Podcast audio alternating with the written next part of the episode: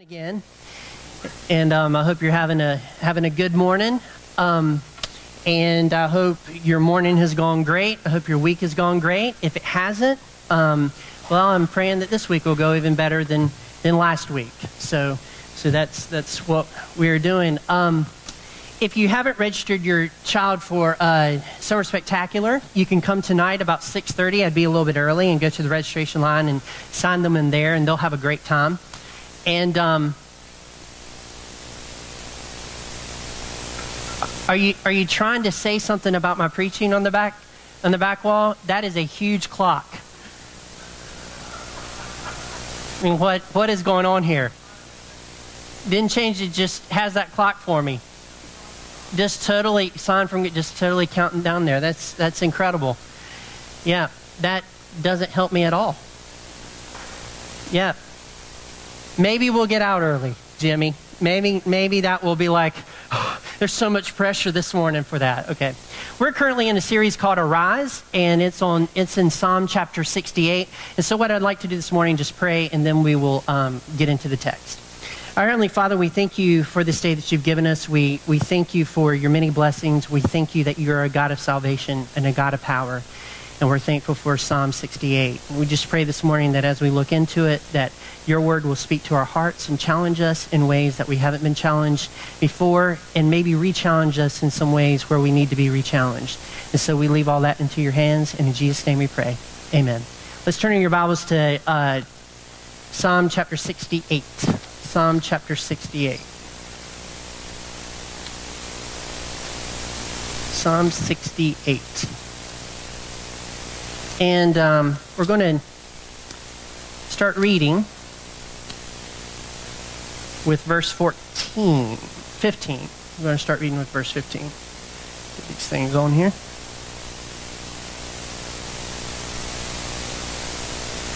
So here we go. It says this O mountain of God, mountain of Bashan. O many peak mountain, mountain of Bashan. Why do you look on with hatred, O many peaked mountain, at the mountain that God desires for his abode? Yes, where the Lord will dwell forever. The chariots of God are twice 10,000, thousands upon thousands. The Lord is among them. Sinai is now in the sanctuary. You ascended on high, leaving, leading a host of captives in your train and receiving gifts among men, even among the rebellious, that the Lord God may dwell there. Blessed be the Lord who daily bears us up. God is our salvation. Selah, music interlude. Right? Now we're back. Our God is a God of salvation. And to God the Lord belong deliverances from death. But God will strike the heads of his enemies and, and the hairy crown of him who walks in guilty ways. So God's going to strike the heads of his enemies the hairy crown of him who walks in his guilty ways. This is good news for bald people.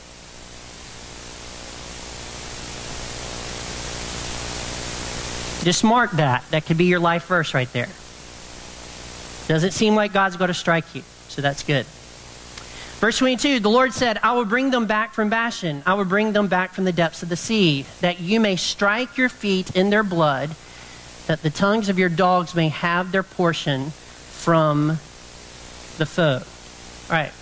I, I'm, on, I'm on Facebook, as most of you are. Some of you aren't, but that's okay because it's not mandatory. Um, but nonetheless, I'm on Facebook, and there's there's a few of my friends, and I'm just going to let out a secret. And if they're watching this, they're watching this. But there's a few few of the friends I had that from time to time, I just kind of get tired of what they're posting. You know what I mean? So I snooze them for 30 days, right? There is one friend of mine that for the past year, her 30 days get, gets up and I snooze her again. Her 30 days gets up and I snooze her again. I just don't need all the negative stuff in my feed. Do you know what I, I just don't need all that. I, I like to check on people that go to the church, see how they're doing, see what they're doing, see the pictures they're having at the beach, and I'm not there and they didn't invite their pastor. That sort of deal. I want to be kind of envious in a kind of comical way, but at the same time, I just don't, there's some things that I don't want to see. The problem is, um, she, she, I guess, that's going to limit, that's going to be about half of my thing. But nonetheless, she, she comes back up. And even though I hide her, she comes back up. And I hide her, and she comes back up, right? And so, so y- you can you can hide her, but then 30 days later you come back up. Now you might say, well, why don't you unfriend her? And I don't know. I just don't want to unfriend her. I, I don't want to do that. I'm not trying to be that harsh. Um, and she's not, you know, she's still a friend. I just don't want to see the junk. Are you are you with me? And it seems like when you hide people, they just come back. Or if, if, if people run and they hide, they, they always come back. If you hide, you're just waiting for the opportune moment to come back. Okay, that's my point. So hold that in your, in your head a few minutes. Now, what we just read is set up in a particular uh, poetical sort of way. Okay? It, it is basically this right here. It, it has an A section, and then it has a B section, and then the poem we just read has a C section, and then right square in the middle is a D. And once you get right to the middle of it, uh, you have another C section. That sounds like somebody's having a baby. Uh, you have a B section, and then you have an A section, okay? And so A and A, I don't know if you remember this from school, corresponds to each other. And B and B corresponds to each other. And then C and C corresponds to each other. And they all kind of revolve around whatever D is saying. In the very middle of this passage of Scripture, it says these words, and it's found in verse 19, the last half of 19. God is our salvation. Then, right in that D section also, is our God is a God of salvation. So, spinning around this whole section of this particular psalm, right in this section, is this concept that our God is our salvation, and God is a God of salvation. Then you go to these two C's right here, and they're kind of small. They're also in 19 and 20. Check this out. It says this Blessed be the Lord who daily bears our burdens, or bears us up. It would be like if, if I'm trying to move this chair and the Lord comes alongside of me and he puts his hand on it and lifts it up for me. I don't know if you know this or not, but there is a, um, I think it's a 10 foot ladder. Is there a 10 foot ladder? Yeah. 10 foot ladder. I'm spatially challenged. It could have been 12 feet. 10 foot ladder that's out in the shed. There's two of them actually. There's an aluminum one that's really light. But the one that you really want to be on, if you're me, is the heavy one. Every time I take that out, because I'm a wimp, I guess, I have to ask for help with it. I, I cannot manage it. In fact, if you ever see me carrying it on my own to the church, it, it's more like this, right? To try to get it there, and there's like a 10 foot spread right here, right? And I always need help, need help with that.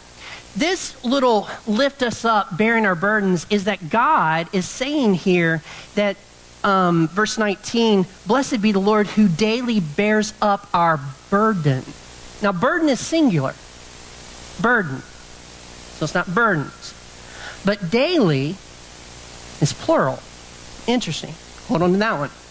Verse 20 uh, completes this little C thing on the other side, and it says this And to God the Lord belong deliverances from death. So you can read it like this Blessed be the Lord who daily bears us up, or bears our burdens, and to God the Lord belong deliverances from death. Death is singular. So you have these deliverances happening. So we have a God who's a God of salvation, and we have a God that seamlessly carries some burden for us to help us with, and then you have a God who delivers us from death. Now, some for some of you, it's in your vehicle every time you get into it. He delivers you from death. And some of you are sitting next to the person that you know that God delivers them from death with their driving. Okay, is that better? Right? You just know that. For some of you, it, it's, it's different sort of things. God constantly delivers us from death. Now, let me tell you this. These two C's and this D is in the present time. When we get to the B and the two A's in this passage, it's talking about a future event. A future event. So look at verse 17 and 18. This is the first B on the side. It says this The chariots of God are twice 10,000. Now let me stop here. That word chariots is singular in the Hebrew, it's not plural. So, really, that should say the chariot of God and then tens of thousands is what it should say. It would basically be this picture. I know it's a little grainy, but this picture, this would be one person, just God here, and he would be leading, quote unquote, thousands upon thousands upon thousands upon thousands of some type of an army an army that may have chariots, that may not have chariots. But here in this passage, it is God who has the chariot, and it's God who's leading this magnificent army. So the chariot of God in, in this passage, verse 17, the chariot of God is twice 10,000, thousands upon thousands. Now, nobody understands the math here, not even me it's so it's so different. We don't know what that means. Some people say it's 400 trillion. Some people th- say it's 400 million, 100 billion. It's all it's all over the map. The point of this is God is in a chariot and He's leading a huge army. We're not sure, basically in the background yet, anyway, what that army consists of. Does it consist of angels, or does it consist of believers, or does it consist of both? So here's a chariot of God and he's, he's leading thousands upon thousands. And the Lord, that word there is Adonai, is among them. Sinai is now in the sanctuary. Okay? So you have the Lord, Adonai, who is among them. So you have basically two representations of the Trinity here. You have God the Father, who's in the chariot, and you have Adonai, who's among the people that are battling, and his name is Adonai. By the way, a, a kind of an interesting, interesting biblical trivia thing. Within um, verses 15 through 23, the name God is referred to 14 times with five different names. It's crazy how that is. And God, Adonai, it says here, is in the midst of them. Um, that's what it says. So the Lord is among them. Then we get to 18. You ascended on high, leading a host of captives in your train and receiving gifts from among men, even among the rebellious, that the Lord God may dwell there. Right?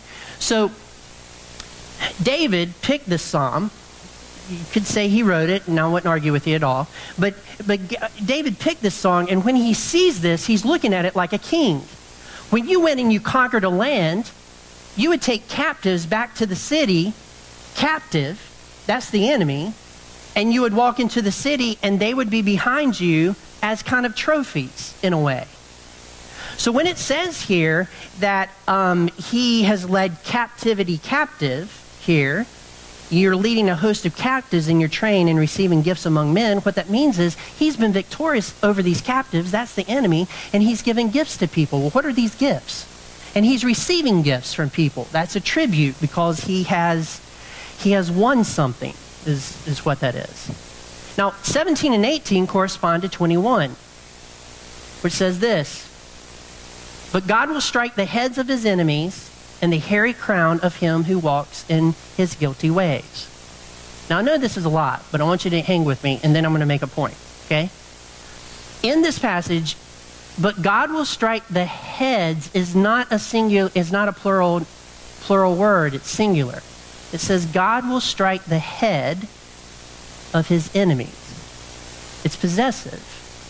So not only go back to the not only does God is God in a chariot and there's a myriad of army type people behind him, there's another army. And that army has a head. And behind him is a whole nother host of people, demons, that are battling God. So when it says in 19, um, I mean in 21, but God will strike the head of his enemy, it is talking about striking the head of Satan. Now that goes back to Genesis. I will bruise the serpent's head. And here, God in his chariot is striking the head of the enemy army, and then the, the army that the enemy is leave, leading flees and scatters. Remember how this, this psalm arose, it started? It says, God arises and his enemies what? Scatter? And they go hide in places. Remember that? It's because he has wiped out their leader. They don't know what to do. But it's also because of the power of God. I'm not minimizing that. So that's, that's what's occurring.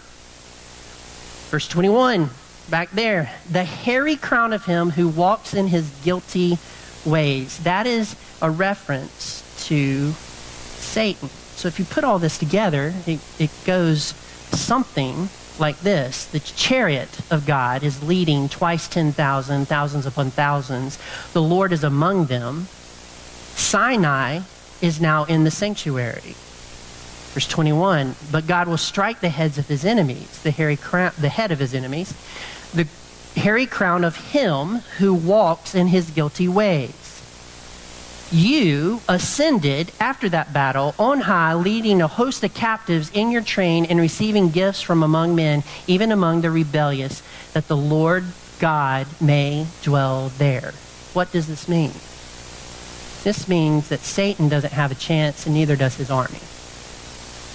This means somewhere in the future, and maybe in the past, and probably in the present, God is victorious.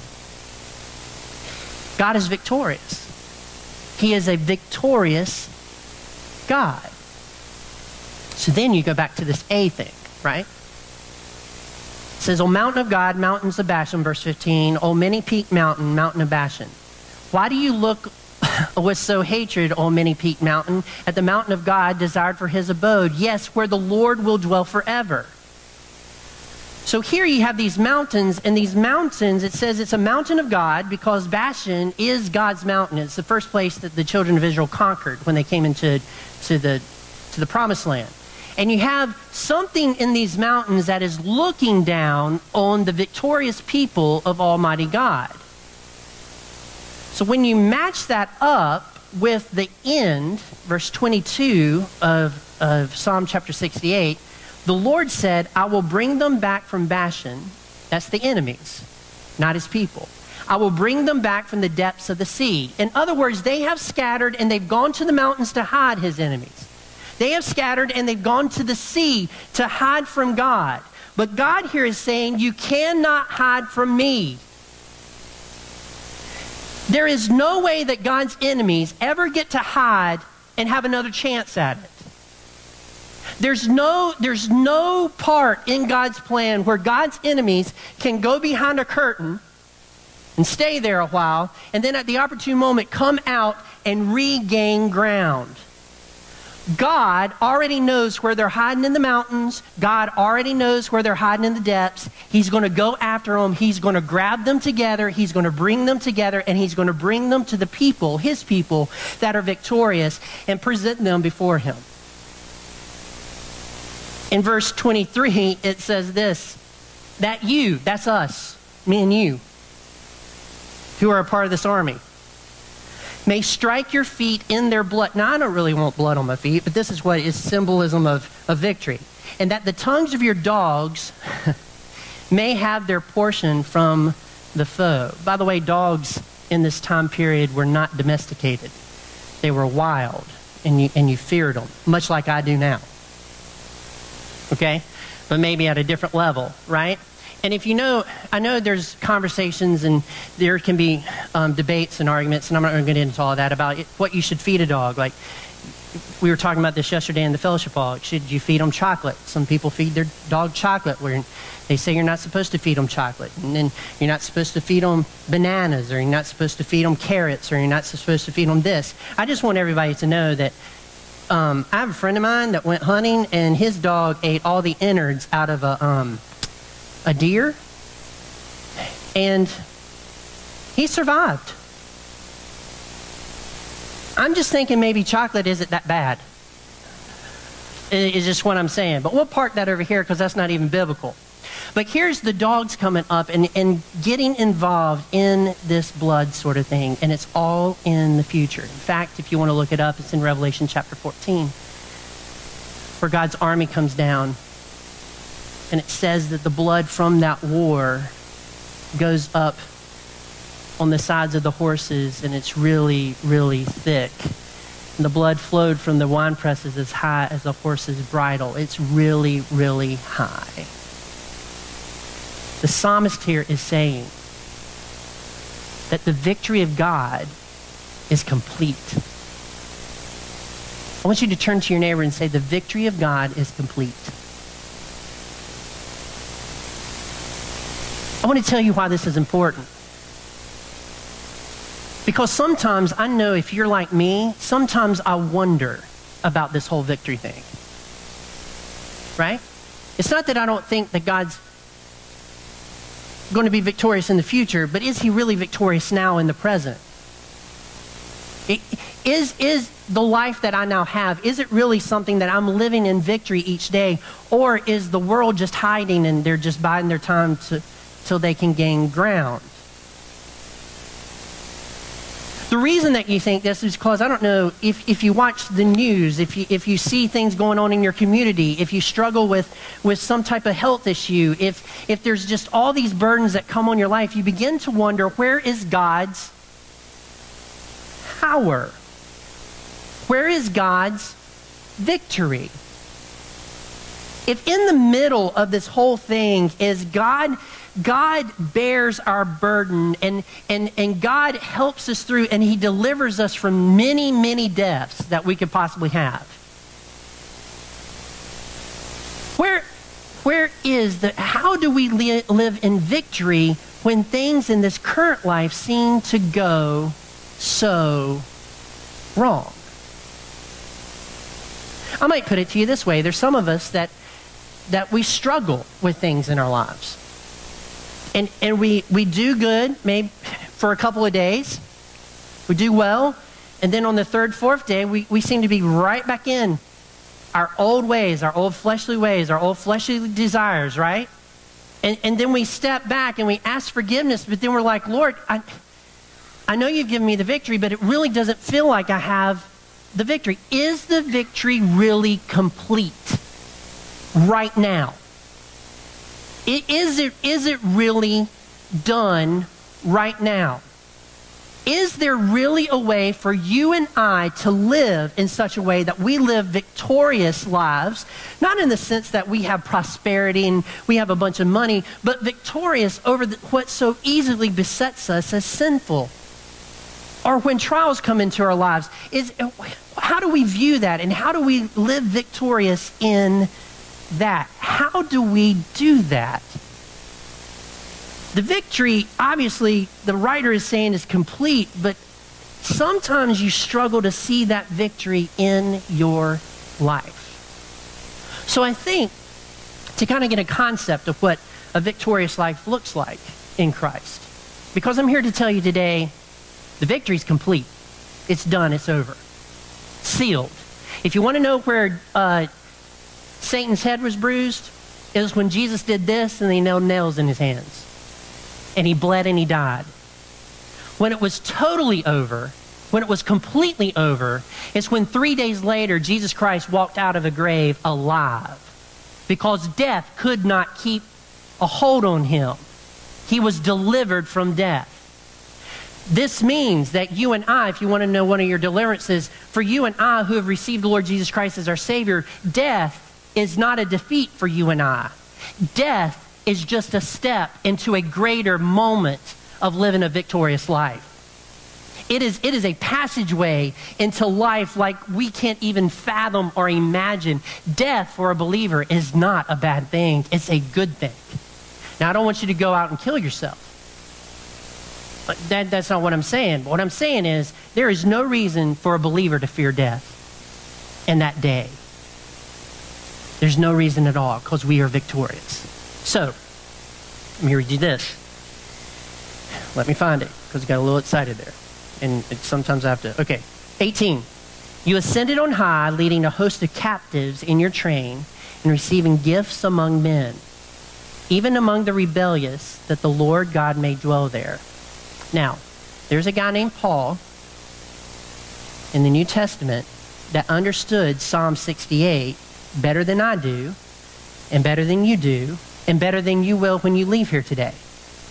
However, we're going to go to his passage and we're going to see what it looks like to live a victorious life. So go to Ephesians chapter 4.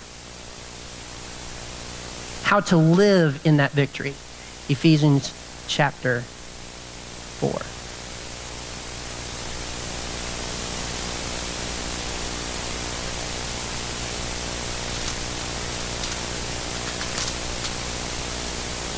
By the way, do, do, any of you play games as a family? You do? Yeah, we play games as a family. We play games as a family. And for all of the years that my kids have been playing with me, I warned them about their mother. We play this game, like for instance, we play this game called Settlers of the Catan, right? She can, you have to have 10 points to win. I'm not going to explain the whole game. You have to have 10 points to win. She can have maybe four, maybe five points in the game, right? I can have eight. Aurora can have like nine. Quinn, he can have anywhere between three and, and somewhere in seven. And it looks like that Nicole is not going to win the game, but then in a matter of two turns, she somehow has figured out how to, got five, how to get five points and win the game every single time.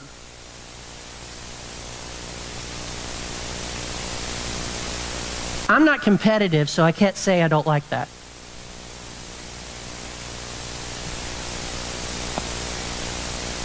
Bugs me to no end. But here's the deal. Here's the deal with that. Why bring that up? I and you can live our life knowing we've already won, and nobody's going to sneak up and take that victory from us. Come on, think about that. Nobody's going to take that victory from you. People talk all the time sometimes, well, they talk, I don't know all the time, that's probably it. Anyway, they talk all the time about losing their salvation and not, and not having that anymore. I'm here to tell you that you don't lose your salvation. The main reason is because salvation didn't come by anything you did. It came by what Jesus did. He is the God of salvation. He's the one that gives it out. You don't lose your salvation. So even if you fail today, you're still saved because our God is a God of salvation and he doesn't let you go once he has you. That's good stuff. So Ephesians chapter 4, it says this. Therefore, I, a prisoner for the Lord, because Paul's in jail, urge you to walk in a manner worthy of the calling to which you have been called with all humility and gentleness, with patience bearing with one another in love, either to maintain the unity of the Spirit in the bond of peace. There is one body and one Spirit, just as you are called to the one hope that belongs to your call. One Lord, one faith, one baptism, one God and Father of all, who is over all and through all and in all. But grace was given to each one of us according to the measure of Christ's gift. Therefore, it says, when he ascended on high, he led a host of captives and he gave gifts to men. In other words, when Jesus Christ went into the grave and rose again, somewhere within that time frame, and maybe even after the 40 days, he totally conquered death and the grave and Satan, led them captive before you to say they no longer have to have power over you because I have won victoriously and you can now live the life that I'm offering you to live. There is no going back. He led captive, a host of captives, captives, and gave gifts to men. So, based on the fact that you and I can live in victory, Paul is urging us to walk in a manner worthy of the calling to which you have been called. What have you been called to? To live a life that has been saved by Almighty God. To live that. That's your calling. God called you into salvation so you no longer had to live in death, but you can live in life. It's a great calling a calling from God. You have been called with all humility and gentleness, with patience, bearing one another in love. I tell you, sometimes, and I'm not saying that there's anything wrong with emotions, because when you when you're living a life of victory, you can still cry, you can still be concerned, you can still do all that. But some people, they stuff happens to them in this life. Somebody comes against them in this life. An enemy rears their head. They don't have a good day. And all of a sudden, where they were happy over here and living in victory, all of a sudden they, they're sitting over here in defeat and woe is me. You know what I'm saying? Something happens and all of a sudden God God doesn't love me.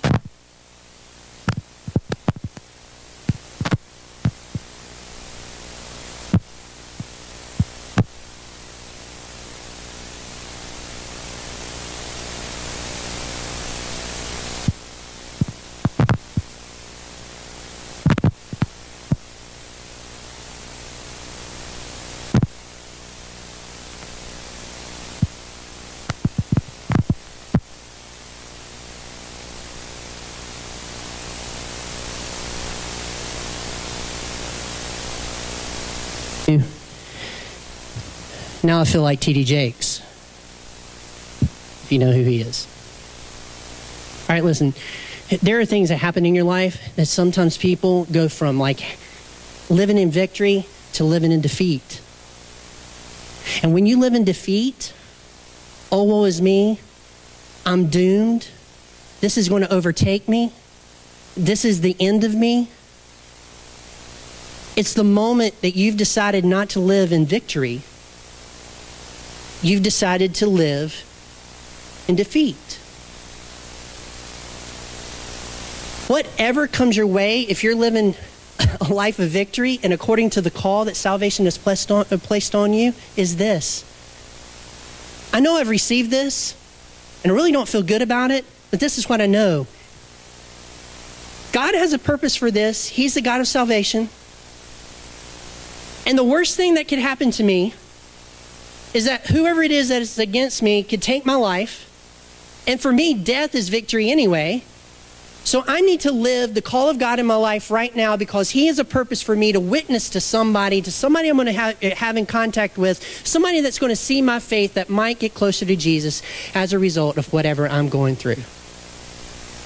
So if it's a if it's a health issue, it's well, I'm going to be able to connect with doctors. I'm going to be able to connect with people. I'm going to be able to talk to people that have gone through the same thing and give them hope. I'm going to be able to witness. I'm going to be able to um, live my call.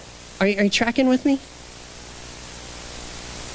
And if it's something else, it, it's just something else. And when we do it, it says here, which you have been called with all humility and gentleness, with patience bearing with one another in love, eager to maintain the unity of the Spirit and the bond of peace. Now, I want to talk to you this morning. How many of you do a great job at being humble?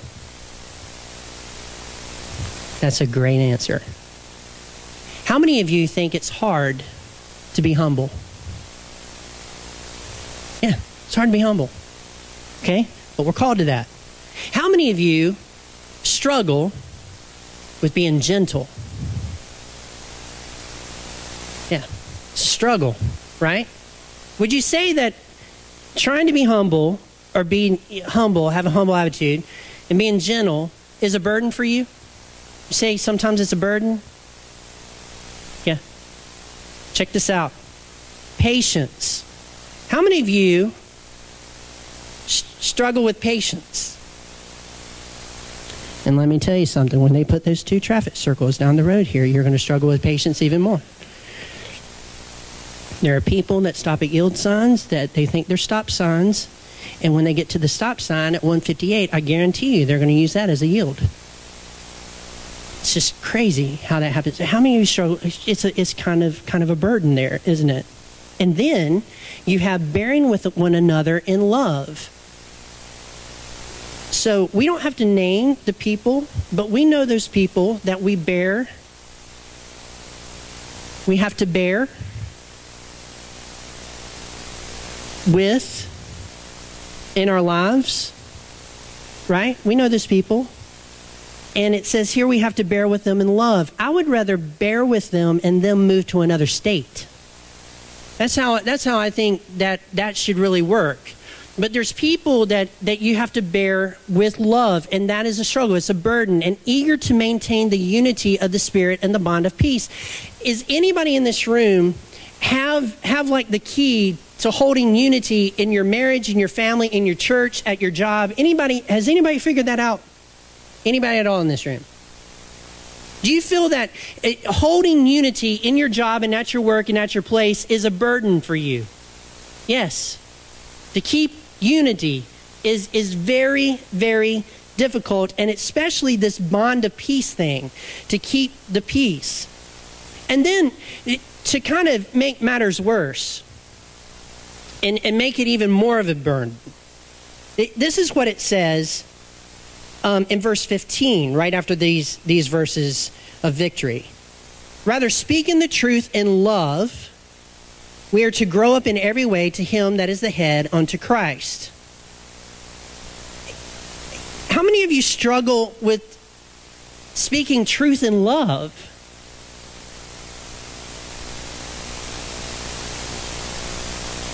And you, and you, try to you try to speak some truth, but but you have frustration inside of you. But you try to speak that it is a burden to do this. But here's what God says in Psalm chapter 68 He daily helps us with that burden. What is the burden? The burden of living life in Him.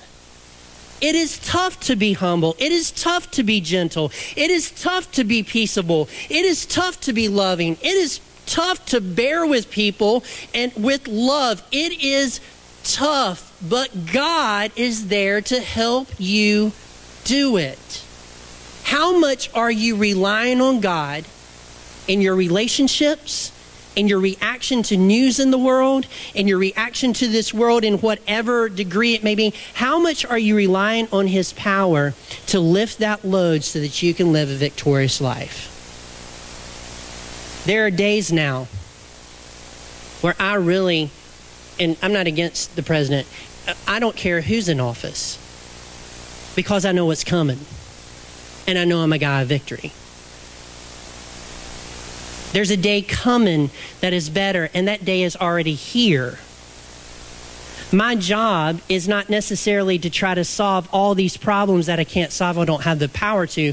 My job is to live a victorious Christian life, and that is in humbleness, meekness, following Jesus the best way possible, and being the best man that I can be for Him. And I do not do it alone. His power makes a difference in my life. Come on, church. So I don't, I don't know what you've been struggling with this week. It may have been a sin problem. It may be something that, that you, you get angry when you don't want to get angry and you know you're not supposed to, you're supposed to be nicer to people and all that kind of stuff. And, you're, and you seem like you're failing. I want to let you know this. You don't have to fail because God will help you carry that burden and help you live the life that you're supposed to live. If you struggle this week, go back to Ephesians chapter 4. I urge you to walk worthy of the calling to which you have been called. Why? Because you're already victorious in this life.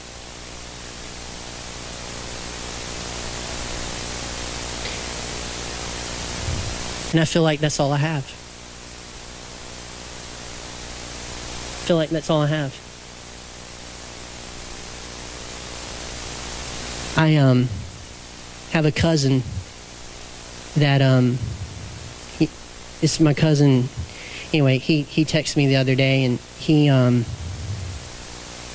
he said he felt like just going somewhere and getting into a fight that's what he that's what he said so i encouraged him the best the best way that i could to not do that and he didn't he's not saved and he knows it this means that the next time that he gets this urge, he may go. He may go to a bar, get drunk, get into a fight, and then go home just a total wreck, right?